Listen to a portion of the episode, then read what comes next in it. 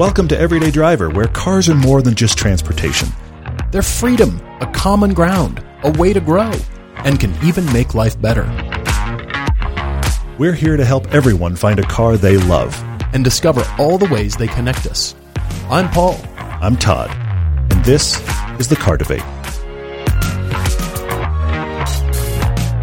We're here. Happy Friday. And I say we're here because tomorrow is the beginning of season nine. Can't believe it. We've been talking about believe it. We also just kept kind of talking to each other privately and somewhat to you guys as well about how uh, you know season nine is coming. That's a, an immovable date, and stuff was not shot and not shot and not shot. And it, guess what? It's all shot now. It's, in post production, and I, Amazing. I, I'm proud to say there will be an episode playing on Motor Trend Cable Channel tomorrow because it's been delivered and it's out there. So season nine is is actually incredibly varied. I'm I'm getting very excited now. Me too, me too. And I'm glad we got it shot. We joke for every TV season, we think, let's just make this easy on ourselves. Let's just shoot one episode a month mm-hmm. leading up to a TV season. It'll be easy peasy, and we won't have the headaches of everything we've experienced. We always think this. And then it just comes down to weather and car availability and travel and Mm-hmm. Yeah. all these things. And finally, it's come together. We're not whining. We're thrilled to bring this Absolutely. to you. That's and true, I want to compliment you. Thank you for all your heavy lifting, editing, and to Chance Hales, our and Edgar Perez. They're both Yeah, our primary editors and shooters. shooters, for sure. Yeah, yeah. For uh, for the TV show. It's all hands on big deck, though. Thanks to both those guys. the, the four of us, you and me and those two guys, have have forced this season into existence. So I'm actually very excited about that. It's going to be really cool. That is season nine, airing July third, twenty twenty one, at seven thirty a.m. Eastern on the Motor Trend cable channel. If you can't watch it live, Mm-hmm. please DVR it. Even a plus seven number helps the Nielsen ratings. Absolutely, well done. And that will come to Amazon sooner than other TV seasons have in the past. Assuming Amazon will take us. There- there- Assuming the Amazon random floating things about Amazon, but yes, that is that is intended. and then soon after that, again, YouTube, everything will be coming forth more quickly than prior TV we are slowly closing down. Yeah, we're slowly closing down our releases on YouTube. We're still going through the back catalog and getting TV stuff done. But by the end of this calendar year, by the end of 2021, just so you know, our uh, our YouTube releases will be roughly six months behind where they, when they played on television. So, Mm-hmm. so it'll close it into that thing, which I'm actually very excited about as well. And speaking of that, we just dropped our Corvette C8 versus Lexus LC500 shot in November. Can't believe it. We just barely got the world's most perfect weather, and a week later, all the leaves were gone, and it was freezing here. Yeah. that was a really fun episode. That one is actually playing on our main YouTube channel as of uh, yesterday. Actually, many of you have seen it and commented, and thank you for watching. If you haven't seen it yet, it is there. We'd love for you to see it. Well, a Cayman update. I haven't told you Oh. about the Cayman in a while. Yes, you have not. As you probably know, the Cayman has just experienced oil changes, and it ha- it did have front brakes, Mm-hmm. uh, new pads, rotors, and tires because of all the tracking that you and I have done, and all the canyon There's driving and fast driving. good amount. Yes. Well, so far that's the only money that I've put into maintaining the car. Okay. Well, now you know how we talk about German maintenance. You know how we talk about all that. The Everybody time has come. Says I fear German maintenance. It's time to pay the piper. The the Porsche tax has arrived. Huh? Uh-huh. It, it Okay. has. As it turns out, the two rear struts are leaking, which means they're failing. The reason I Hmm. discovered that was because of the tires. The feathering on the shoulders of the tires Hmm. told me everything about that, and I took it in for an alignment, thinking, sure, get inexpensive aligned. alignment, Yeah. boom, we're done. Not so, because those rear struts are leaking at 28,000 miles. The car is six years old. It's a 2015. Whoa. Now, I have asked everybody if you have a thought or comment or have had experience with this. So far, everybody just seems to think, especially the text from Porsche, just seem to think that's you know it's not unheard of. It- Yeah. you know it's It's kind not. of It's not rare, but common, but it's not like that's never happened. Before. right. Yeah. Yeah. Yeah. And uh, you know, low miles, but we have tracked it. You know, we've driven Mm-hmm. yeah. it a lot, been on TV. And so also the bushings as part of the rear single leaf control arms Okay. have also failed. Sure. Why not? Let's just add things together. The problem is Mm-hmm. Porsche manufactures those bushings as integral with the control arm itself. They don't just sell you the bushing; Uh-huh. they sell you the entire control arm. So I have to replace both on each side. So there's that on top of the struts for a grand total of two thousand three hundred twenty-one dollars. That does include labor, all installed. The car needs it, but you know what? After f- my five years of ownership Sure, sure. and then amortized out over some oil changes, which is 200 bucks for an oil change and brakes, rotors. Well, tires are expensive, but still, Tires for that are expensive. You know, Yeah, I just- take your point. I'm not going to Yeah. do the math. I'm just going to leave it nebulous. The, the at math is out there. Yes, yes. But that's not the worst thing. It's still maybe what thousand bucks a year, just as yeah, well, less than that if you're talking about two thousand dollars over those five years. I'm not good at math, but I take. So the it's point. not the worst Yeah. thing in the world. It's But- Mm-hmm. just when it all comes to a head and it's all right now, all at once, in addition to all the other expenses that are always ongoing, of course. Well, that's the thing. You've pointed out that thing that actually uh, Catherine and I discovered with our Cayenne. Having Yeah. a similar thing for a while, we Yeah. had to replace the entire head of the engine because the little tiny piece that is like fifteen dollars in rubber. It's like that every, co-molded with that every thing. other manufacturer just offers you that piece. It Right. comes with the entire head on Porsche for that generation of Cayenne. They're always doing something like that, and you know. Here's the thing: you know that was done on the front end. Mm-hmm. Under the best of intentions for this is more efficient, this is better built, whatever. to benefit Porsche and their assembly. Yes, but nobody thought about poor Paul. And by the way, poor Paul is not something I say often. Poor Paul with his GTS at thirty thousand miles, going. Are you aware that I could just buy? With, if it was anything other than you guys, I could just buy this. But no, no, I got to buy all of this. That's very much Porsche thinking. And they have a roughly, I mean, twenty percent or so markup off of your random Honda part. Now, Yeah. I say all this to say this next part, and that is this sounds nightmarish. It does. But Porsche typically is more reliable than any other German manufacturer. And also, if you look at reliability ratings, they, they're in like the top three most of Yeah. the time. Yeah. The problem is you have the Porsche tax on what the parts cost when you actually do stuff. But I still very confidently recommend Porsches to people, even ones with a lot of miles, because if you're willing to pay that kind of Porsche tax when you have to get stuff done, random things don't seem to break. Well, and I don't look at this as a maintenance kind I mean it's maintenance, but I don't look at it as sort of a wow, that was out of the blue kind of thing. I've driven the car really hard on track. I've gotten a lot of fun driving out and of you've that done car. nothing to it. and I've barely put money into it, Yeah. and it's just run. And it's not about starting on a daily basis. The thing fires up. It just runs. Oh, yeah. But I've also driven it really hard, more so than regular cars. I've watched you hunt down some unbelievable other cars on track days. Yes. after it. Mm, So yeah, for sure. on the other hand, For it's sure. really delivered for me. That's what you're paying for, Mm. and that's part of the ownership. So I look at it as, okay, yes, it's a lot of money. It sucks. All right, you know what? I love the car. Let's get it fixed. Mm-hmm. Yeah, Let's keep yeah. driving it, and it's part of the ownership experience. It's not like I didn't know that going into it. I knew I'd be up for something, but It's here an it is. experience, all right. It has arrived. The day has arrived, but okay, it is what it is. Yeah. not fun, but uh, you know the trade off has been a lot of fun. we when we're also working to do a long term update on your car, we've got a cool idea for a long term update on your car. I'm actually Mm-hmm. going to do a long term update finally on the Lotus. Both of those are getting shot this summer at, at long last, and those updates will be coming, which is really cool. That reminds me, I should do one on the Cayenne. It's been about a year. That's going to get on the list somewhere. You know, let's finish season nine first. At just least that starts airing tomorrow. door, Yeah. And it's going to be a great season. Please let us know once you see it, whether it is live, whether it is later on Amazon or Yeah, yeah. YouTube. Let us know what you think. We're always Absolutely. curious as far as uh, what you think of the TV season as a, as a whole and the comparisons themselves. And we always like to have an adventure in there. Big shout out to Rally Ready Mm-hmm. for hosting us in Austin, Texas, at the Rally Ranch. That's a great episode and very uh, fun. definitely part of the season. I do want to acknowledge the range of listeners in our podcast episodes Mm-hmm. and just not only worldwide and not just different enthusiasts but the age ranges just the the variety of people listening Yes. and I just want to thank Yes. all of you profusely and keep sending us your emails I mean Mm-hmm. I love that this is being listened to worldwide and and we have enthusiasts that are like-minded all over the world but this range is so broad The emails that we get over the course of a week, it's shocking to your point. We we got an email just this week from somebody that was like 14 or 15 and helping their parents shop, yeah and from somebody that was 80 going to a track day. it's also my know? favorite thing when you guys are out shopping or you're out seeing a car Mm-hmm. Yeah. and the first thing that pops in your mind is your pals Todd and Paul. Yeah, That, I love that, and you'll send us a little note. Hey, I was thinking about you guys. I love that. So please It's keep it coming. cool. Yeah, yeah. Thank you, guys. DriveShare is the coolest online car sharing platform around. I even have my car on there. It's simple. By connecting car owners with renters, DriveShare unlocks the joy of driving. You can drive something crazy cool. That way, renters can find cars that bring out the awesome at every moment, while owners can earn extra cash to fund their passion. To sign up, cruise over to driveshare.com or download their app for iOS or Android. That's driveshare.com.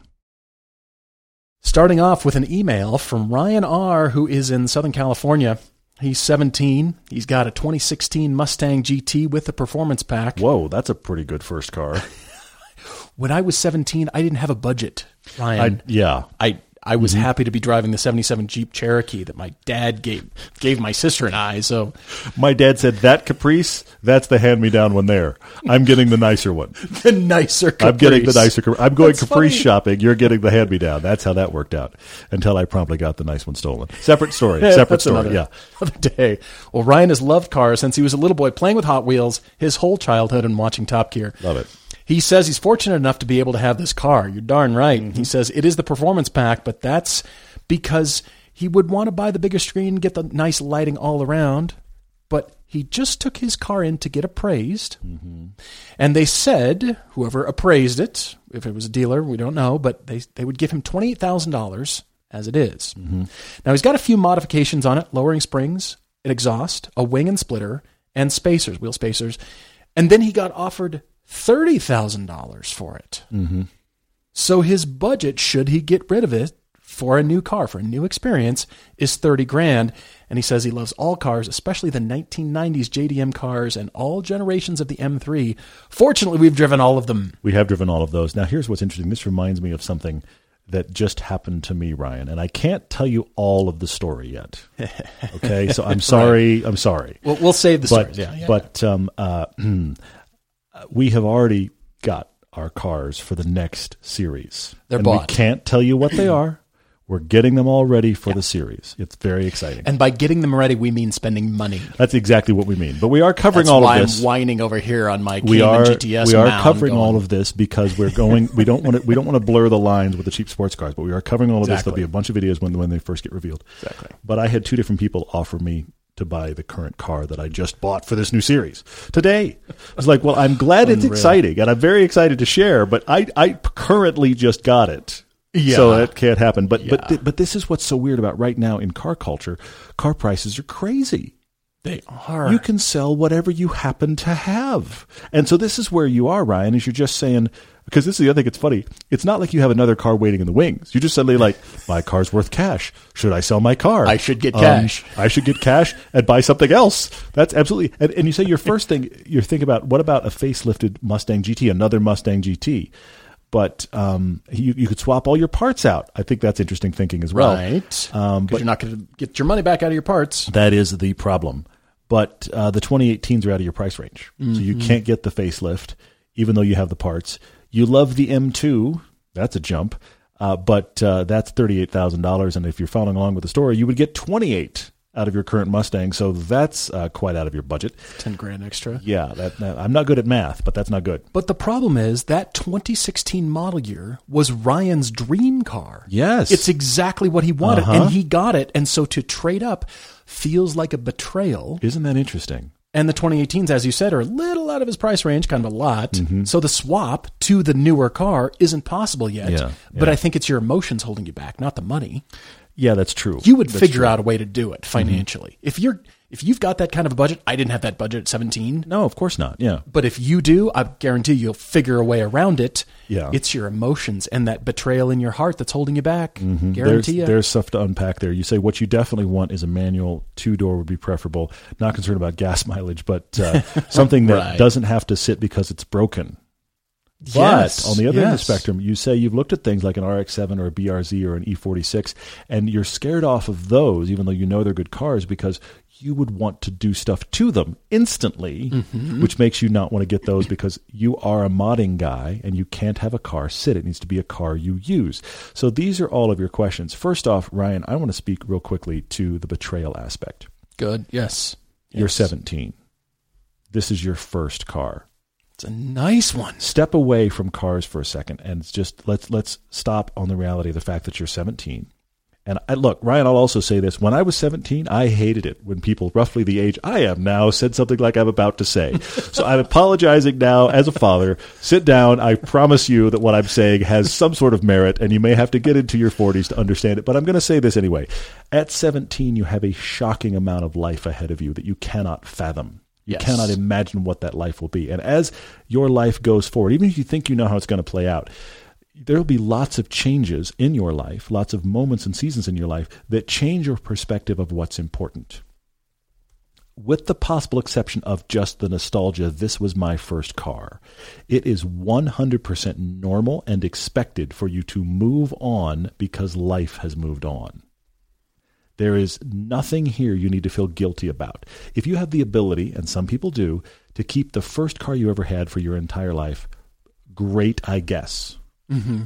But I think if you keep the first car you ever had because you're worried about moving on and that betrayal, you have now held yourself back from better, more interesting growth experiences as a car owner. And as a mm. car person, Good. you need those more experiences.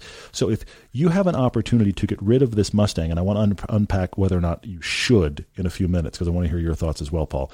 But I think whether or not you should get rid of it or do get rid of it, I think you have to free yourself up for that possibility because I don't want it to hold you back. And 17, you've hit your poster car.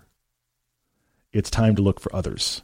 And he hasn't had it very long. He's No. only 17. Yes, exactly. It's not like he's had it for five years. I, I love that you like it that much. I think it's amazing that you have it. You are not betraying anything by getting rid of this car at some point. Agreed. But I have thoughts on whether or not it should go. I will pick up there, Ryan, and ask you to really define what a dream car means for you. At your age, I never applied any critical thinking to what I wanted out of my my first car, let alone the next mm, experience after mm. that. I bought what I could afford. Yeah. And my family demonstrated clearly that Honda Accords ran. And I just needed something that would run. Look. and it had to be cheap. Honda Accord. So welcome. I had I- two of them. I got Caprices because that's what we did. In the Deacon household, we That's what got. Caprices. Now, I'm also not saying that the wing it method doesn't work either, because many people have a childhood experience or an early car experience Mm-hmm. yeah. of this is just what we did. It was just what's available. Totally. It- we we This was me. Yeah. just out there winging it, and I got that car because I I guess I liked it, mm-hmm. and therefore it kind of formed my decisions that way, and that's okay. I want to leave that open, Mm-hmm. but. If you're interested, and you don't have to be methodical, there's no spreadsheets involved. You don't have to do, you know, like the recipe. Don't, don't do spreadsheets in life No. until you have to. Ryan, those days are Yeah, coming. right. Just just trust Right, me. they're They- coming at you just avoid the spreadsheets regardless. as long as you can. I like I said, I never did the critical thinking Mm-hmm. and apply that to the experiences that I want. And co-hosting the show has made I think both of us redefine what brings us the most driving challenge Mm-hmm. and pleasure and excitement and it has defined what we want a car to do for us. Yeah, yeah, that's good. That has come over the years, that has come with experience, that is Absolutely. by virtue of driving many different kinds of cars. Yes, yes. And thinking, I don't like this. Driving other cars and thinking, I like this. Why do I like this? Why do I like this? Yeah, yeah, yeah. Why is it speaking to me? And then critically breaking it down. Mm-hmm. Oh, I guess that's what I'm feeling. And I guess that's the kind of person I am. Like when you finally decide, like, I guess those are the kinds of shoes that I wear. Apparently, I'm a Lotus guy. Who knew? Yeah. I mean, you never thought that at No, of 17. course you never not. knew No. this progression there, but it was steeped with that Jaguar E-Type your dad had. Mm. It was started early by living in England. I think the influence Yeah, is maybe. kind of Maybe, maybe. the seeds were planted. Well, and I do think it's fascinating that I started driving something as boring and massive as a Caprice Classic. Mm-hmm. And what I kept discovering with the show, this has been the most fascinating part for me about the show, is because of what we do for a living, was the first opportunity I had to start driving small cars. I grew up in a Chevy household. We bought big Chevy things. Okay. Yeah. So why would I end up driving something small? Right. And because of the show, I ended up just by default. I need to get in this now. That happens to be little, and I suddenly discovered I like little cars. clicked. Yeah. So first of all, what is the area of driving that interests you next? Yeah. Yeah. Yeah. Because right now I feel like you're driven by cash, and that's okay. We're all coin We're all driven by point. cash. Yeah, for sure. To a point. Yeah. And if the if the feeling's right, if the timing's right, and you can get the right dollar amount for it, great, go for it. Then you'll kind of justify your purchase. You'll have Yeah, some yeah. money to spend. But you said the second part, you've got to keep on modding. Mm-hmm. What's your end result? Thank you. I have thoughts What along these lines I've too. just got to keep on modding, and we all do as car enthusiasts and car people. Well, that's a nice part that fits my car, and look, they're having a sale over Labor Day weekend. Huh? I think I have space in my credit card still. yeah, terrifying. Yeah. but it happens all the time. Let's do that. yeah. And the part comes, you install it, and well, what did it do for you? What did it Mm-hmm. do for the car? What were you expecting out of that part, short of maintenance and Sure, of know, course. that kind of stuff? yeah, yeah. Caveat, caveat. But what did you want that part to do to your car? You expected this out of it.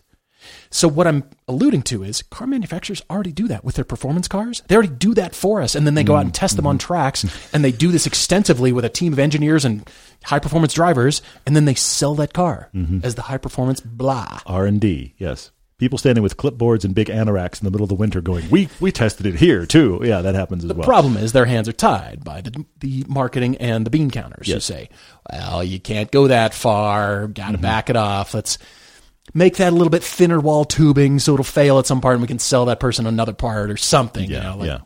evil intent right there. I'm just kidding.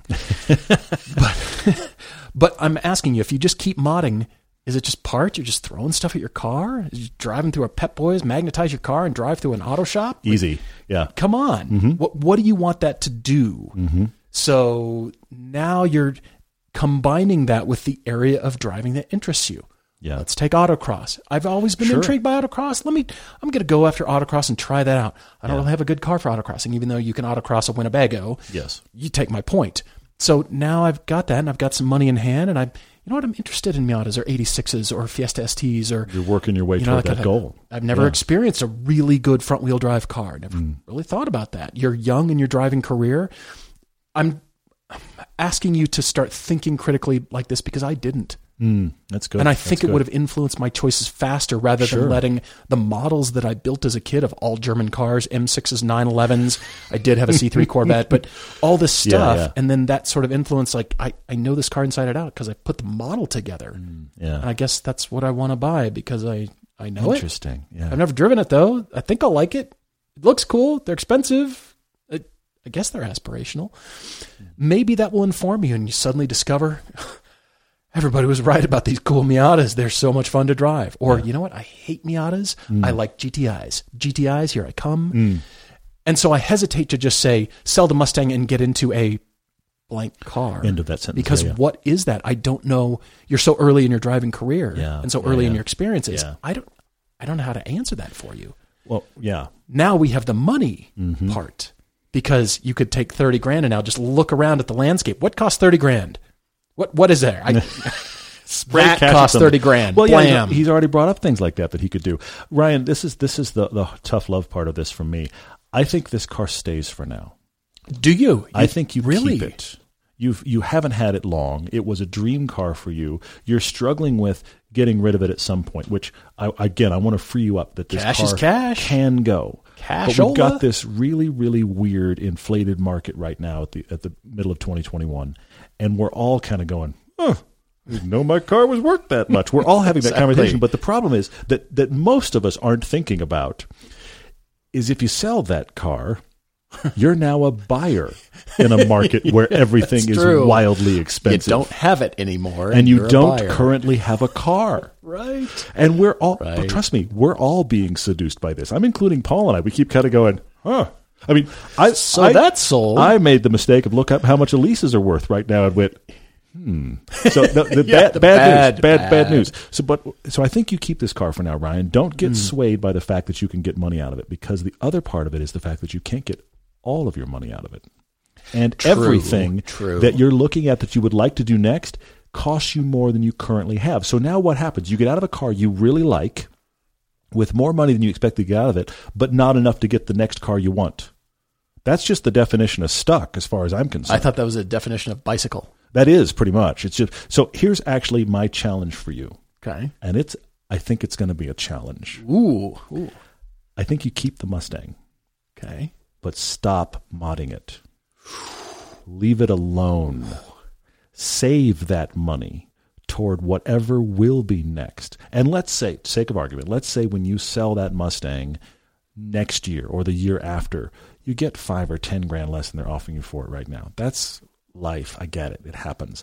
But if you aren't putting That's more how we knew life. yeah, but but if but if you aren't putting more mods in it, you will get every dollar you can back out of it because the mods won't drag down your price. The, the crazy thing is, generally, cars that are in stock condition sell for more than cars that have mods on them. Mm-hmm. So if you stop, depends, but if you stop yeah. where you are, don't put money into mods. Here's where the money goes. Partially, it goes into saving for whatever's next. Because let's be honest, also M2s are going to keep coming down. You want an M2 or you want whatever True. the next thing is that you've lusted after, those will keep coming down as well. Okay. What's it? look? You like JDM stuff? I'll throw this out real quick. What's a four-cylinder Supra going to be in a couple years when Ryan's shopping? Totally different experience from your Mustang. Because that's the thing I want for you next. I want you to have a completely different driving experience in Mustang. I also don't want you to get tied into the Mustang platform because you go, well, I got all these mods. That's exactly it. and I don't. The parts the- only fit Mustangs. I, I can't leave this Lego box because I have all these parts. You're going to lock yourself into that more and more and more. also known as Apple. This is that's true. Save up, not buy mods. And I also want you to buy yourself driving experience. It could be Turo or drive share or driving instruction. Mm. Because that's going to educate you on what you like and make you a better driver. I like that. So that in a year or two from now, let's look. Look, I'll just give you a, an arbitrary goal right now, Ryan. Let's say when you're 20, the Mustang goes and you're buying something else. Let's just put that in the ground. okay. By the time you're 20, if you take this plan out, you'll get every dollar you can out of the Mustang, which will be less than you get now, I admit, but you'll have a car between now and then, and you'll have driving experience between now and then in both cars and actual like driving instruction. You will be a different driver who knows what he wants next in a way you don't now. That's fantastic. I really like that. You've heard of certified financial planners. Here's how I think you should map out your retirement. No, no, no, no, no, no, no. Let's apply that to cars. I've been waffling, Ryan. I'm on the fence because I'm coin operated. Anything involving Sure. cash, Ola, hard cash, I, you got my attention. But then he has no car. but then you have no car. And I think this time will, I don't think it's going to last. I I think it's going to be lingering and weird and it's still going to do different things and it's Mm-hmm. Going to yeah, morph and get weirder. And then we're kind of going to realize, yeah, it's, you know, cars are only worth what people are willing to pay, essentially. Yeah. I want you to have a plan before you sell it. I don't want you to just sell it, even though it's tempting to get the money tempting. right now. Absolutely, But yeah. Mm-hmm. there's no plan right now. And so I really like what Todd is saying to get the plan in place that will dictate what's next and that Mm-hmm. will inform the car rather than just well that was shiny and cool and it's Well- green so i bought it You wanted a Mustang, you have a Mustang, you like your Mustang. But that is a very limited life experience as a driver. And you're 17. Of course, you've got limited drive, exper- drive experience. Of course, you do. Mm-hmm. But think about all the th- places. This is the thing I love. If I had been 16 or 17 with money and Turo, the world would have been different. Now, granted, I admit some of these don't allow you to, people your age to drive stuff. Sure, But sure. do you have friends? What what other capability do you have to get into other cars? I had zero capability to get into any other car on the planet when I was that age. just the driving schools alone Yes. Just those alone Every driving driving school I can think of that that you and I have done would have welcomed a 17 year old, been like, bring it. Mm-hmm. And they're not they're not cheap, but what you come away with as a driver is invaluable. we're not trying to discount the desire to work on cars it's in all of us Yeah, sure we love to do things to improve to make it better Yeah. but without a plan in place. And to be honest, Ryan, that's what the really experienced car collectors do when they're doing some sort of build and they've kind of got unlimited cash. But even with a limited budget, they're kind of going, I want that car to be just a driver. I want it to be mm-hmm. pretty close to stock, but improved, you know, mechanically. So it's, I know it's not going to break. Yeah, yeah. And I just want that to be a, a fun driver. Whereas this, I want to mod it for specific track Yeah, use that I'm going to go out and do. And that car, that's going to be, you know, just for canyons. So I'm going to set it up just for that. And they've got that plan in place. That just comes by all that driving, all that experience. Mm-hmm. But you got an opportunity to get ahead of that. Interesting, yeah. It is car wash season. Always wash your car in a cool, shady spot. And always use the Brilliant Finish foaming sprayer or the Boss foam cannon from Griot's Garage. You can create a high foam blizzard party right in your driveway with little to no work and avoid the wash induced scratches. It's the safest way to wash your car. Try the Griot's Garage Foaming System Complete Kit today and see what the foam is all about. And don't forget, Griot's also has full ceramic family of products, including Speed Shine, Wash and Coat, and a three-in-one wax. Griot's Garage products are 100% guaranteed and all the liquid products are made in the USA. When you're ordering at griotsgarage.com, use the code EDRIVER for 15% off liquids and 10% off everything else on your order just for our audience. That's G R I O T S. Enjoy the finest quality car care products you can buy at griotsgarage.com. Mark O in North Georgia asks, "What sacrifices must one make to get into something next to have that next experience?" Okay, all right. We've got a breadth of experience and driver enthusiasm on this episode. Mark has a 2011 Dodge Challenger RT Classic. Okay. His wife has a 2015 Lexus RCF, and the beater is the 2002 Honda Accord V6 Coupe they've owned since new. Okay, all right. It's his turn for a new car. Mark's trying to decide if he should take one for the team and get something somewhat practical. Practical is a is a wide definition, but I like it anyway. Yeah. They're replacing the Challenger and likely the Honda as it's nearing 200,000 miles. He's going away from his dream of owning a 911 Carrera S, a 991, or a Shelby GT350 Mustang to a more everyday car. Well, we define everyday cars as the car you drive every day. If that is a McLaren 720S, Con- kudos that is you. your everyday driver. and and you have a Challenger and an Accord Coupe. It's not like you have Those are wagons, different. but it's not like you have wagons or a big SUV. True. So uh, both of those have proved usable. If you'd said Honda Accord four door, mm-hmm. this would already be different. But a Challenger and a V6 coupe suggest to me that you're used to making dog and life and all that kind of stuff work in a two door car. So I'm gonna I'm gonna adhere to what you say here, Mark. But at the same time, I don't really understand why the 911 and the GT350 are completely out, since they strike me as similar body styles and sizes to what you're currently getting out of. Sure, I just look at this as the sentence I'm going away from my dream car of owning Yeah. either this or that. Why? Yeah, Why? That's hard. It's the same thing that Todd challenged his dad with, and that sure. I kind of dogpiled on with. By In the way, snarky, did- fun way. We didn't tell that part of the story, but there was there was a conversation where my dad kind of like eased his way into this conversation. Like Todd and I are talking about this, and Paul's demeanor. I don't know another way to put it. Was just this demeanor of, "Why haven't you done it yet?"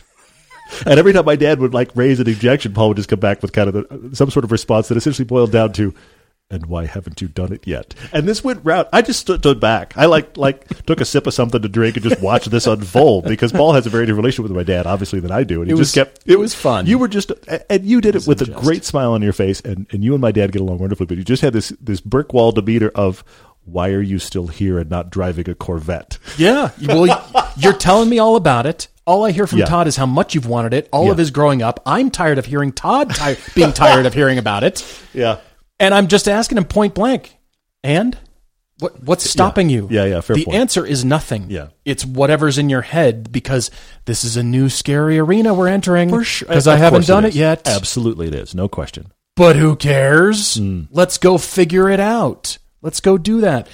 So first of all, why do you have to give up on this dream of owning a mm-hmm. 911 Carrera S? It does have a back seat, by the way. Yeah. The So does the 991s are pretty GT350. The R doesn't, but the 350 does. Yep, for sure. So if you want to take your dog along for the back seat requirement that you mentioned mm-hmm. and decent luggage space, both cars are kind of practical and they're very fun to drive. Yes, absolutely. So if we need to stop there, Mark, I didn't stop there. I I, actually might. adhered, but I but I agree. Though you and I hit the same thing on that on that paragraph. Which is like, wait, wait, hang on. Why are we doing a full stop and walking away from that? That's weird.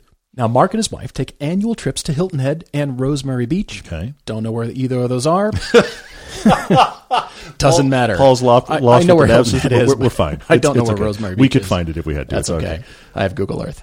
His wife would also prefer something that is not so low to the ground as to worry about scraping the front and, you know, parking lot approaches or declines. Okay. He's got a good healthy budget of $60,000. All right. Cars under consideration include a 2017 or newer Macan GTS, 2019 M3 competition.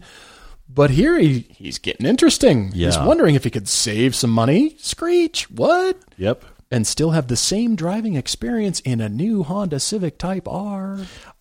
I was I, I kind of had to stop and read scratch. more of the email when I read that sentence because I was like, wait a minute, this is not where I expected us to go. Everything you mentioned after that was just sort of like, yeah, Audi TTR, Uh-huh. Other things, RS3, yeah. Kia Stinger, yeah. WRX M2, GR Supra, Cayman, blah, blah, blah. Civic Type R? You're Yeah. considering one of those? Yeah, very cool, isn't it? Yeah. Sweet. Yeah, very cool. Now, he says, having had a few German cars, like a 1974 Capri V6, a 2007 Audi A4 1.8, an 01 Audi TT Roadster, and more recently an 02 Mercedes SLK 32. He's not sure that he wants the headache and cost of German ownership, like I described at the top of the podcast. Yes. He's never had any major issues with the Audis, but he says he wonder if he would have been better buying something else than uh, like a S2000 than that SLK in 2004. Probably. I'm sorry. Did I say that out loud? Well, he says he lost 33,000 in that adventure. Yeah. So he's wondering if he should sacrifice some style and status and go for the Type R over the Germans. Hmm. You're wanting permission, Mark. yeah. Nobody's given you permission yet. Yeah. We give you permission. Yeah. If, if you like the Type Yes. R, you would enjoy owning the Type R. Yes. Yes.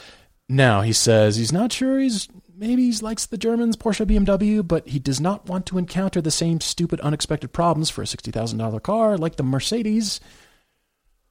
But he says the Minister of Finance feels seven to ten years is the appropriate turnaround time for a change of car. Hmm, that's a while. You do have the sentence prior to her coming on board, and by that do you mean in, into your life or coming on to board with cars? Prior to her becoming a member of the board, the Minister of Finance felt There we go. Yes. New Got it. car arrivals, he says, were every two two to three years. Mhm, That sounds about normal. Yeah. Some of his favorites were a 78 Trans Am, 85 Corvette, 89 Integra, which was way more fun to drive than the Vet. Isn't that interesting? Yeah. 89 Mustang 50, 1990 Mercury Cougar supercharged, Grand Cherokee Orvis from 1995. The A4, and he really enjoys the Challenger and the RCF when his wife lets him drive it. Interesting. She must like that car. I love it. Yeah, well, he's upgraded the Challenger a little bit. He's into mods a bit. Mm-hmm. Petty's garage suspension with fully adjustable coilovers, front and rear shock tower braces, heavy duty sway bars, Corsa exhaust, cold air intake, and he's got a 93 octane tune on it. You can says. find 93 octane. Wow, look yeah, at no you. kidding. Good for you. Well, he says, should he do here? Hmm. You keep mentioning Japanese cars He does. And then throughout. Yeah, yeah, Civic sure. Mm-hmm. Type R. Man, that Acura Integra was fun to drive. Yeah. He Keeps mentioning these. He also says, what are our favorite car and chase movies? He says his is the 1976 Gumball Rally. Huh. And then favorite driving songs, of course, Highway Star from Deep Purple's Made in Japan album, Let It Roll by Little Feat, Tom Petty's Running Down a Dream, and of course, Golden Earring, Radar Love. Love it. A lot in here, Mark. It's good stuff. Sixty thousand dollars is a good amount of money. I I'm going to echo one qu- quick time, and then I'm going to move on. The 911 and the GT350 are out. I don't Why? see that, especially the GT350. I don't see that as being less usable than the cars you have. No. And it's the same size practically as the Challenger. If I mean, almost. if it, if if you had said I have a big four cylinder Accord four door, I'd go like, yeah, all right, I see it. You have all two door cars in your life, which makes me kind of confused. Mm-hmm. Have you noticed this, Mark? Have you looked at your your garage? It's all two doors. Uh, you're you're talking about practicality. Yeah. You don't own a four door car. I'm just saying. I just this is the thing that dawned on me when I read your Don't email. use logic. How dare you? Having said that, I have a couple of things I want to mention to you. First off, I love your Type R. That is That's a fantastic. fantastic little switch. You Yes. need to go drive one. If you haven't driven it yet, the fact that you're intrigued by it, you need to go drive it. And you might just be done right there. Yeah. And people have taken, what are those? Are those 20s on that car? I always get it wrong. Those They're 20s. wheels. They're 20s with that like weigh 53 pounds a piece with the wheel and tire combination. and they've got rubber bands for Yeah. tires, and yet somehow that car rides well. But there are people that have taken it, and I believe the downgrade is to 18s, and it maintains almost all of its capability on a back road, but becomes even better on normal roads and easier to buy tires for, and all those kind of things. So, uh, but if you like the Type R at all, please go drive it. But while you do that, surprise yourself, since you are typically a guy of two doors and you're intrigued by the Type R, you need to go drive the Veloster N. Oh. See why? See how I got there? He's intrigued by the Type R. Go drive the Veloster N and really shock yourself. I love that. And you have a back third door for the dog. I I've gotten you more that idea. doors than you had prior. You haven't even had anything more than a two door. still the quirky three door I. I got you a three door car. Let the dog in the back door. I'm just saying. Wow. Having said that, you have a big Challenger that clearly is a good road trip car. You're looking for some usability. Probably you're leaning toward four doors. Okay. Yeah, I see. Mm. I see the Macan. The Macan would be fun. I get it. I'm also trying to keep you in a car. I have two for you. Okay. The first one you're going to be scared of, and I'm just we're gonna we're gonna I'm going to mention it, and then we're going to turn away, and I'm going to walk you back slowly. Okay. It's like the initial slice. Sixty thousand dollars. You want fun to drive and practical, which I hear four doors and decent trunk, but you keep coming back to fun to drive, Yeah. you need an Alfa Giulia Quadrifoglio. That's on my initial list. Is it? Yeah. Is it? Yeah. Sixty thousand dollars gets you that car, and you're saying no, absolutely not, absolutely not. It's not going to be reliable. Everyone we've had's been reliable. I know. I've heard, I've read the car and driver horror story. By the way, car and drivers had horror stories with other cars too that have also proven to be reliable. We have known people that have written us with long term quadrifoglios and talked about it being a great car. One guy wrote to us and said that he was pretty sure that the reason that some of the early ones were having trouble is because they were under batteried. I don't know if that's a term, but I just coined it.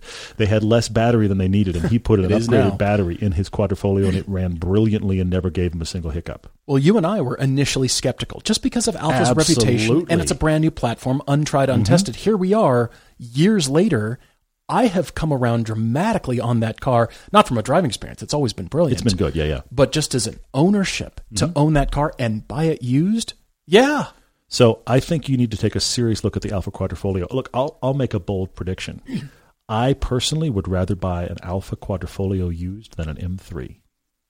Yeah. And I'm talking about like ownership, like something's going to go wrong because you know it will in either one of those cars. I'm living in the. So yeah, It so went wrong, camp over here. My other one for you is the more conservative choice, but I think would do all of that stuff for less than your total budget. Would be more fun to drive than your Challenger, and that is a Chevy SS. Get a manual transmission and That's the Magna cool. Ride. Even if uh, look, let's say you want an automatic because it's your road trip car. Make sure you get the Magna Ride, the Chevy SS. That's a phenomenal car that is usable. I love the suggestions. The Alfa Romeo J- Quadr- Quadrifoglio, the, the Giulia is on my list as well. Love that car. You can definitely get it for your price range.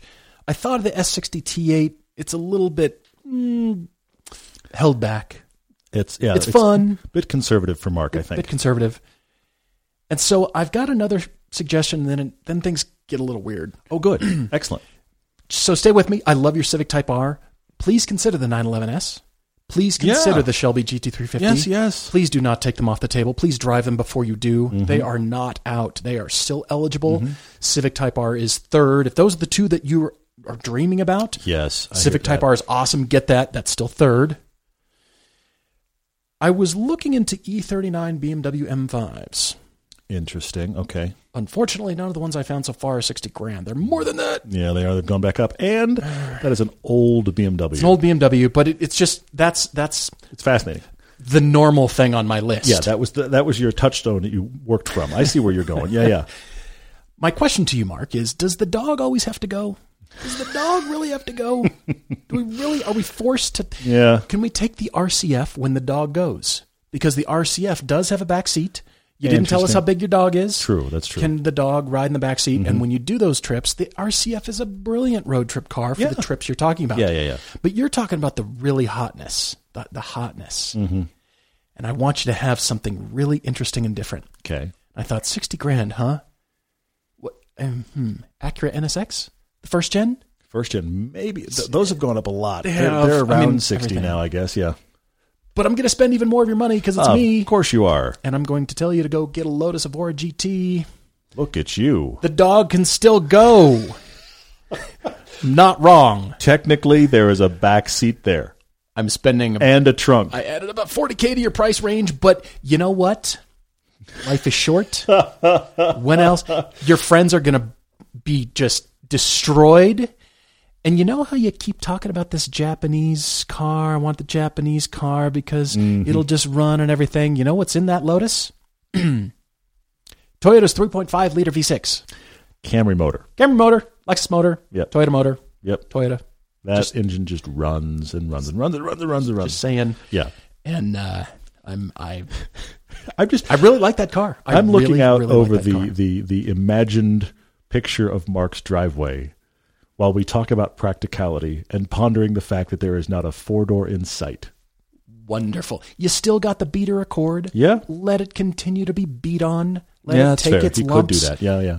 Put the money into it to make it go another fifty or hundred thousand miles. Can't be that expensive. Take your wife's Lexus. Honey, But the Lotus Evora, you can take the dog in the back. I bought the Evora GT. Yeah. Pup goes in the back. And it's low. I, it'll Problem scrape. solved. It's low to the ground. She It's won't like that, Low to get into. But Dang. Yeah, they're cool. You did things did get weird, it. and I didn't even go there. That's impressive. Yes. well done I on that. like that car. That's good. I like that a lot. On Facebook, Parker Singleton asks us if we could pick one hmm. car for the big three Chrysler, Ford, and Chevy to bring back and mass produce them. What would we pick, and what would we want them to change about them to make them better? Or would we just bring it back and leave it exactly how it was when it was first released? Hmm. Well, the Charger and Challenger from Chrysler have returned already. They've already been around a long time. Vipers have come and gone. I looked at the Chrysler Atlantic concept thinking, you know, luxury, something different, cool, maybe, or that Dodge Copperhead from like 97, that concept. Yeah, it concept. was going to be their little guy. Yeah, it would introduce sort of a new small GT car kind of feel. Yeah, yeah, yeah. But I've decided on the Dodge Omni GLHS really because it's hot hatch meat, or you could do hot electric hatch meat hot electric hatch meat. from I, Ford. I don't even know how to feel about that collection of words. from Ford, they already brought back the Ford GT like a couple of times now, and they continue to make Mustangs. The Bronco has already returned in multiple variants. You could make classic Thunderbirds or make them electric or something, but how about the 1967 Lotus 49 Ford Cosworth as it is? The the cigar with wheels sticking out of it, you know, You know what we're supposed to say here? safety third. You know what we're supposed to say? we're supposed to say the fourth gen Supra. Oh, That's what the internet wants us to say. But we're to just dealing with the domestic fourth gen Supra. But Yeah, uh, true, you're right. true. That's probably why he kept it domestic. Exactly, I actually have an answer here, though. Oh, you do. All right, I got to do Chevy. Keep going. For better or worse, the Hummer has been resurrected. Yes, probably for better. I suppose so. But Chevy still does not have anything to compete against the new Bronco or the Wrangler. Mm-hmm. So I will say Chevy Blazer, like a real K5 Actual Blazer. Chevy Blazer, yeah. Not this weird Me Too SUV thing, but they also need something cool and fun and fast with a GTO badge on it. Mm, yeah, okay. Pontiac Chevy, I don't care, GTO. Yeah, that's good. Bring That's something good. back. Well, connecting to your GTO thing here, and because I also just mentioned it, I actually think the answer is the Chevy SS. Do you? They but could here- continue but here- that. But here's the thing: a couple of things on it. First off, Chevrolet, I feel like almost more than any other brand, if you count Cadillac, so let's go GM, is known for big, high performance rear wheel drive monster sedans. They've done that forever, and now they don't do it at all. Says the Caprice former yes, owner. yes, they've done it forever, and now they don't do it at all. right, right. Okay. I think that's a tragedy.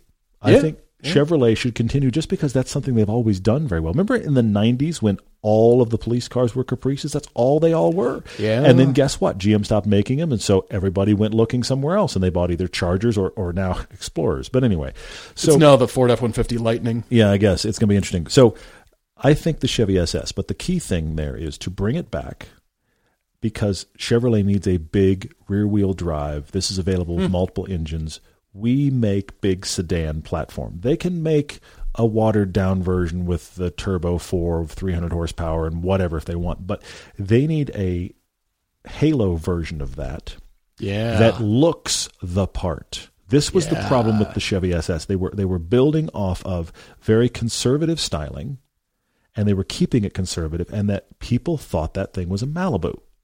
totally. Give Yes. it its own flavor, and I, and I Give it its think due. I I think look the uh, the Charger with Dodge became a four door. Let's Yeah. take that model and make the GTO a four door. Instead of calling Ford it- has made Mustangs into electric Mach-E's. Instead of calling it Chevy SS, which doesn't mean anything, it was the Super Sport add-on badge to everything before they made a model called the SS. So let's bring back that concept, not call it the SS. To your point, call it the GTO, make it a four-door, give you a big snorting V8 that comes in the big Z06. Put that in that big four-door and give it mean styling. Something that if you parked it next to a Charge, you'd be like, I'm not sure which of those looks meaner. That's the kind of styling it didn't have and needed. That's the car that should exist. I like that a lot.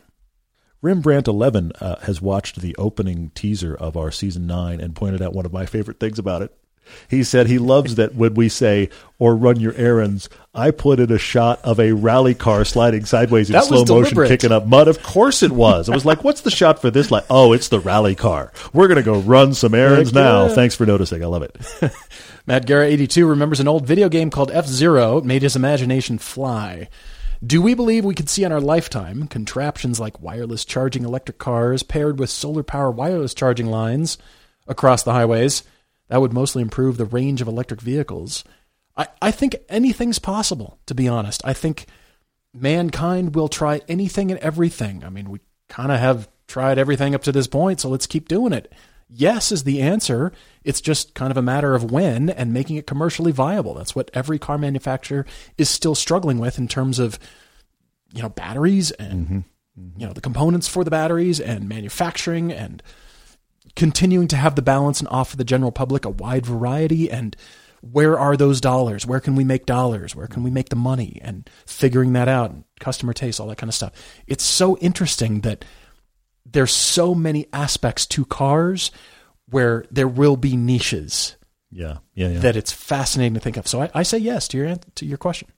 Cutler Colin asks something that I'm going to try to tread carefully because I want to be sure this comes off right. But it's a very interesting question. He says season nine is coming out, and he can already assume, and you're right, that season 10 is already in the works. And it is. We're always working at least a year ahead because we have to.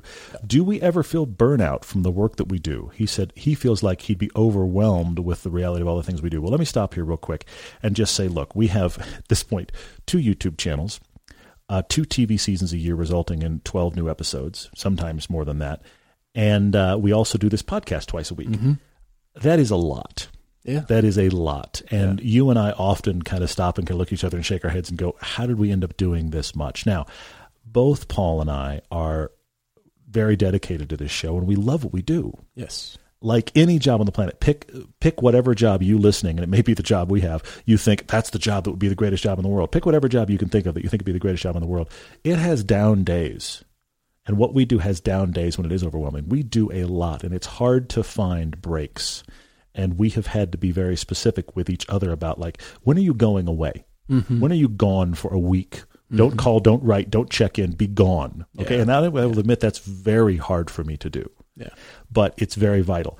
One of the things that contributes here, and, and I I will admit that I have struggled with burnout off and on over the 15 years we've done this show because I'm a guy that, of all of us that work on it, you've heard about the four of us that work on it mostly, I have the broadest skill set. Mm-hmm.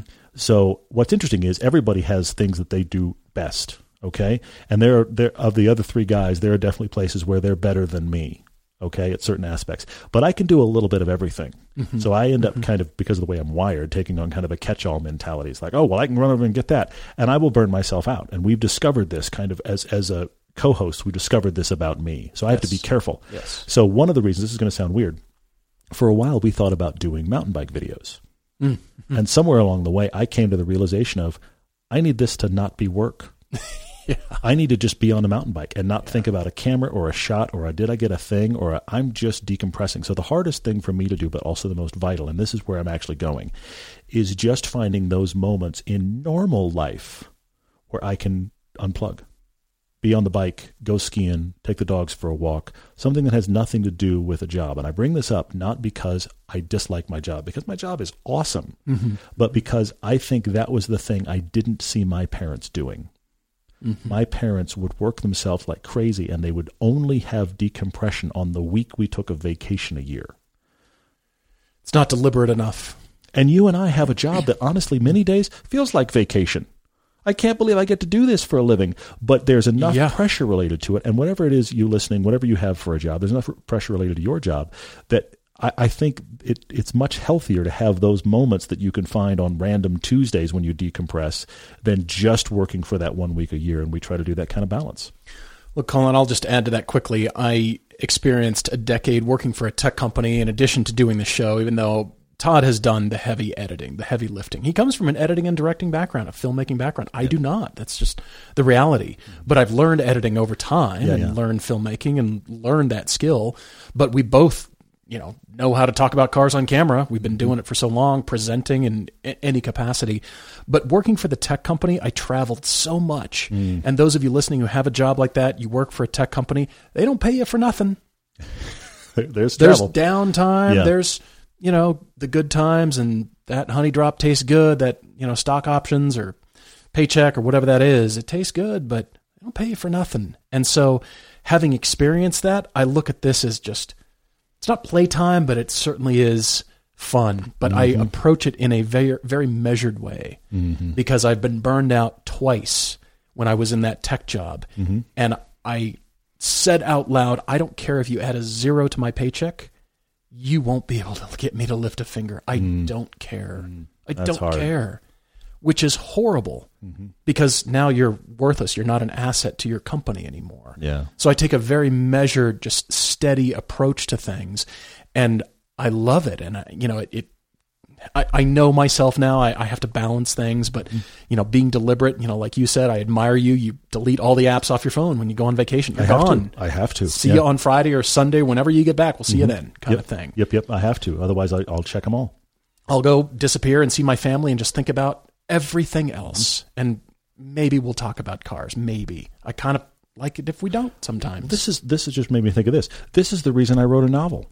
Mm-hmm. I mean, let's be honest. That was something completely removed from everything we do for this show. Even the tools are different. Yeah. I'm, I'm literally like in programs that don't even relate. Okay, and that was one of the reasons. I mean, it took me a while. It's one of the reasons I wrote a novel because it was just a full escape from the daily stuff. Not because the daily stuff is anything but pretty awesome, but you got to have those escape valves. uh, we could go on talking about this, but it's it's a measured approach. It's it's being careful about our time, and so we continue to love it. And when we started the show, we looked at each other and said, if this stops becoming work, that's it. Stops becoming I, fun. I mean, Yeah. I'm fun. It starts just becoming a, a slog and Yeah. a job. And yeah, Yeah. sorry, I mixed it up. But yeah, if it's just all work and no more fun, Mm-hmm. there's no point. Well, because because we think cars are so fun that we want to share that fun with you. Yeah. If we're not having a good time at all, you're going to feel that. We've also told ourselves we cannot become jaded journalists, just like the articles I grew up reading about. Yeah, I've driven it all and I've done it all and I've been everywhere and I've tasted everything and I've done it all and blah, blah, blah. I didn't expect this. Oh my gosh, that sets me off. Yeah, I didn't Because expect this question to take us all these places. You're getting cool. that free thing from the company Yes. who wants you to like their product and you're it's being handed to you. Mm-hmm. You so and so. Well, that's the other another but the many things I didn't expect this to take us to many places. One of the other things we've talked about is the fact that there's also a, a, a trend in automotive journalism that has this demeanor that drives me nuts, and that is a I got to do this and you never will. right. Right. I, our whole our whole start from the beginning, and, and when we've taken some of these like driving courses, we've had trouble almost explaining this. Some of the driving courses we've taken, we're like, no, no, we want to do exactly the course that our audience would, we don't want special treatment because Right. because uh, one of the big things for me is to excite all of you listening or watching or whatever that cars are cool and you could do cool things in cars. And if it's just me showing you all the stuff that I got to do and you didn't, Yeah. and that I will also say, there's a lot of money to be made in that. There are There people that have had very lucrative car careers doing exactly that. I just find that offensive, and so we don't do it. Bradley Lee says, "How do you buy a car that's in high demand?" Lots of cars are in high demand right now. It's on the other side of the U.S. He found the perfect car. He wants it. It's a six-hour flight from him and being sold by a private seller. He said "Uh, it could sell before the plane lands. You're right, man. It could. Yikes. It could. Should he put money down? That terrifies him. I, Brad, I think you have to first off come to the conclusion of how badly do you want it? Okay, if it really is, you say you call it the perfect car. If it really is the one you want, then I think you need to make the effort, hmm. and I think you need to express to the seller your connection to it, having not even driven it. But I think, and this is this is a this is a tough balance. I think you can express to the seller that interest while also expressing to the seller your concerns. Hmm. You're, because the nice thing about the private seller aspect here is you're person to person. You're not person to entity. Right. If you said it was being sold by a used car dealer in a in a state you've never been to, I'd be like, that could get scary. But you're talking to another human and another car enthusiast. Yeah. Yeah. So that. I, I do think that there's a there's an honest conversation there to say, look, I want to spend the money. I'm willing to spend the money to hop on a plane and come see this car. But that's a risk for me. I think just lay it out there. That's a risk for me. So I think you should have the private seller do a take it somewhere to get a pre-purchase inspection before you even buy a plane ticket. Hmm. Just so you know, pre-purchase inspection, get them to do that. Of course, you're paying for the pre-purchase inspection, all of that. Will they do that for you? And if they're not willing to do that, I think oh, already that's a bit of a red flag. sure. But do that. If they're willing to do that, then I think you ask them, I would like to give you a deposit so that this car is still there when I get there to look at it. That is absolutely a risk. That person could take the money and never pay you back. What are you going to wind up in small claims court? These things happen, okay? I don't want that for you. But I think if you can build a rapport with this person, car person to car person, you are ultimately talking to a person, which I like so much more than a dealer in this discussion. I think you lay out your concerns, you lay out your interest. What if if they say, you know what, a thousand dollars and this car will not move until you've had an opportunity to drive it and make me an offer. Mm. I think that's a worthwhile gamble. If it really is the perfect car you want, I think pre-purchase inspections first, offer up a genuine deposit, get on a plane and show up. This is the kind of stuff I did with my Lotus. I didn't give a deposit, but we even talked potential numbers before I got on a plane. I said, "Look, I'm willing to start around here, but let's figure out where we land." And I had I had a cashier's check for an amount and extra cash in my pocket so that I had some negotiation room. Sure. Okay. Sure. But I was I was serious about that car and I got on a plane and flew there, but I'd already done pre purchase inspection. We'd had a lot of conversations. He knew I was serious. So I think those are the steps. It doesn't take away the scariness. It's scary. I got on a plane to buy the Lotus and thought, what if it's terrible? Especially when a Rolls Royce dealer does your PPI. Yes. yeah. Oh, there's there's a lot of jokes there. It was Oh, yeah. super scary. And then of course, you know, I, I showed up in L.A. and the and the Uber uh, that picked me up, or the, yeah, the Uber was a Prius, and I thought this is this is not starting well. Oh, goody. Yeah, but it worked out well. Alex HC09 says Drive to Survive has made F1 semi popular in the U.S., and the Texas GP has sold out with many of the tickets going to first time buyers who bought because of the show. I didn't wow, know that, that's Alex. cool. That's very cool. What would it take for IndyCar to become just as popular in the U.S.? Well, as you know, they have the IndyCar experience where you can come kind of do that same experience and get the instruction on track at the Indianapolis Oval. Mm-hmm. Yeah, yeah. You can also do that two seater ride along. But for me, that's gotten a little bit too friends of friends and a little bit too corporate. And the only mm-hmm. reason I got to do it back in, I think, 2017 or something like that was because I was part of a company that was, you know, a mm-hmm. sponsor of the series yeah, and all yeah. this stuff. And I'm going, all right, pretty awesome. But what about somebody who never, ever would be close to that? And, you know, yeah, you can get the ticket and there's a lot of people that can get mm-hmm. there, I suppose, but just it doesn't seem democratized enough. And it doesn't seem like fans of IndyCar know the drivers enough. And mm. that's what Drive to Survive did for the drivers and the teams. yeah. Suddenly you realize there's politics in F1. Mm-hmm. There's snarky, there's bad behavior, there's, you know, behind the back, you know, so and so mutterings about whoever. Mm-hmm. And then the drivers and you get to see, well, well, they're they're people. They're they're not robots. They're actually people, and they have feelings, and they might feel upset, like you know, get physically ill because of the forces of the cars. I didn't know that. I, mm-hmm. these these are at the top of class racing. What about IndyCar? When I was doing that, I had one of the uh, top people for IndyCar tell me that they exist purely for entertainment, mm-hmm. and I went, "What? No, wait, you're right." Mm-hmm. That's a little disheartening. You mean all this is just for entertaining people? Yeah. He said, Yeah, that's the only reason we exist. Because Formula One, maybe there's some trickle down technology to cars, Yeah, road there cars, might be, yeah. by the teams. Not an IndyCar. Yeah, that's Those point. chassis are all made by an Italian company called Dallara, and you pick a Chevy engine or a Honda engine, Yeah, yeah. and it's go time. And now it comes down to driver skill, but it's a different kind of driver skill. And they do road courses and they do ovals. Mm-hmm. That's pretty interesting. And the cars are so different. They look the same to, you know, anybody. They look Sure, exactly sure. like as Formula One cars. But what are those differences? So I think something similar could be very popular, but a little bit of a twist that just makes it open up to the rest of us. What's going on behind the scenes? What does it take? Why do your pit stops look so unofficial in c- compared to Formula One? They look like run out there in straw hats in comparison, and you know the Formula One guys are all helmeted and corporate and expensive. I dropped and, my hat. you You got to come back around. You're running out there in your overalls or something. That's funny. Like, you That's know, very funny. why? What is it? Budget? Is it you're doing pretty Mm-hmm. much everything Formula One does on a budget? Kind of. Wow, that's interesting. Mm. I think a similar series would be very interesting to get to know the people. And I want to broaden it out because I agree with you. I want to broaden it out because I also had this thought. Think about the people that you know that love fill in a sport, mm-hmm. basketball, football, whatever, or they love baseball or whatever their, their thing is. We always have people that are going to be hardcore about a sport or, or let's be honest, these are all entertainment. Mm-hmm. Okay. What used to be just the gladiator arenas. We've broadened. Okay. So, so there- Drive there- a ring around the gladiator. there, there are people that they're going to be hardcore fans about whatever it is, no matter what. Yeah. But then beyond that hardcore group, which let's be honest is a niche, small group, Mm-hmm. to have general interest, you have to entice the casual fan. Mm-hmm. And I don't think that any of the major sports you can think of would be as popular as they are were it not for things like the ESPN films. Oh, or the docs that have been done. Oh, Or the things that take the behind the scenes, the human drama of all of these things and makes it something that the general person consumes and goes, I had no idea. And this is the thing that's never happened for Formula One and is now happening with the Netflix series Yeah. and doesn't happen for IndyCar. Okay? When's the last time you saw a, an interesting, revealing documentary on hockey?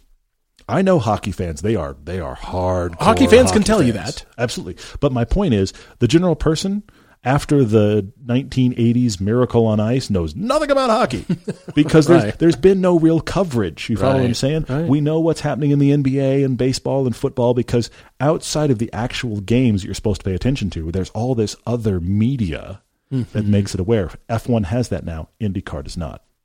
We're always appreciative of your questions, social media, and your car debates or topic Tuesdays, and of course your car conclusions. Write to us everydaydrivertv at gmail.com or on the website. Mm-hmm. You can find us and the schedule for season nine. So we're excited for you to see the new TV Yeah. season. It is upon us. We hope you enjoy. Cheers, everyone.